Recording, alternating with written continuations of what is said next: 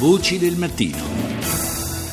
Adesso parliamo di popoli in fuga e c'è un popolo in fuga che è fatto di bambini. Molti arrivano soli dopo aver vissuto l'esperienza traumatica di aver rischiato la vita nelle pericolose traversate attraverso il mare. Il flusso non si ferma e rispetto allo scorso anno è anche aumentato. Rita Pedizzi di questo ha parlato con Giovanni Di Benedetto che è portavoce di Save the Children. Quest'anno il numero dei minori stranieri non accompagnati arrivati via mare in Italia è aumentato notevolmente. Facendo riferimento ai dati ufficiali del Ministero eh, dell'Interno al 31 marzo 2016 sono arrivati eh, 2.680 minori non accompagnati e il numero è quattro volte più alto rispetto a quello dell'anno precedente nello stesso periodo in cui erano 613. Quindi non solo è aumentato il numero dei minori, ma è anche aumentata la percentuale dei minori nel, rispetto al totale di migranti migranti arrivati, sono 14% rispetto al 6% dello stesso periodo dell'anno scorso. A cosa è dovuto questo aumento di arrivi di minori non accompagnati? Le nazionalità prevalenti sono innanzitutto Gambia, il gruppo più cospicuo quest'anno, seguito poi dai Somali, eh, dai ragazzi della Guinea, poi della Costa d'Avorio e della Nigeria. I ragazzi della Gambia che noi abbiamo incontrato dicono di scappare prevalentemente perché non hanno libertà, quindi sono sottoposti ad un uh, regime eh, di grandissima restrizione, regime dittatoriale e quindi scappano per questo. Alcuni eh, raccontano anche diciamo, di essere omosessuali, eh, che l'omosessualità è, è perseguita nel loro paese e altri fanno riferimento invece ad una mancanza assoluta diciamo, di, di opportunità. Ma mh, mm, eh,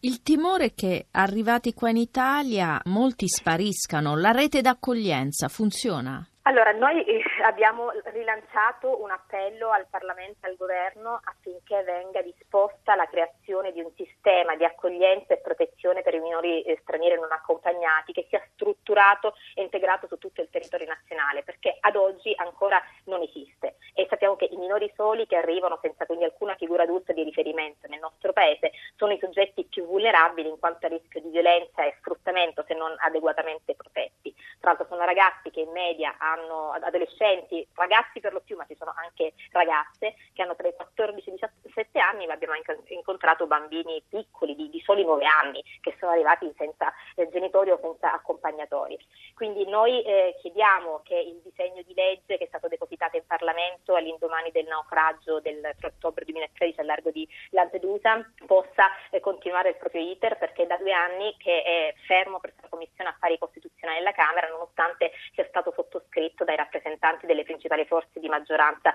e di opposizione. Certamente rispetto diciamo, all'anno scorso sono stati fatti diciamo, dei passi avanti rispetto al sistema di accoglienza perché è stato sperimentato un sistema diciamo, a livello embrionale che prevede eh, le strutture di prima accoglienza ad alta specializzazione che sono state individuate dal Ministero dell'Interno sul territorio italiano e come seconda accoglienza l'ampliamento della rete SPRAR, quindi del sistema di protezione per richiedenti asilo e rifugiati e minori stranieri non accompagnati, ma ancora il sistema è inadeguato perché i posti sono molto pochi e quindi è necessario che ci sia questo ampliamento della rete di accoglienza, l'adeguamento qualitativo di tutte le strutture dedicate ai minori una eh, velocizzazione della nomina di un tutore per ogni minore solo e anche la promozione dell'affido familiare. Un bambino di 9 anni perché arriva da solo? I motivi possono essere diversi, può avere perso la famiglia, quindi non sa più eh, delle figure adulte eh, di riferimento, può essere stato anche mandato dalla famiglia, è capitato questo per esempio in passato anche ragazzini diciamo, egiziani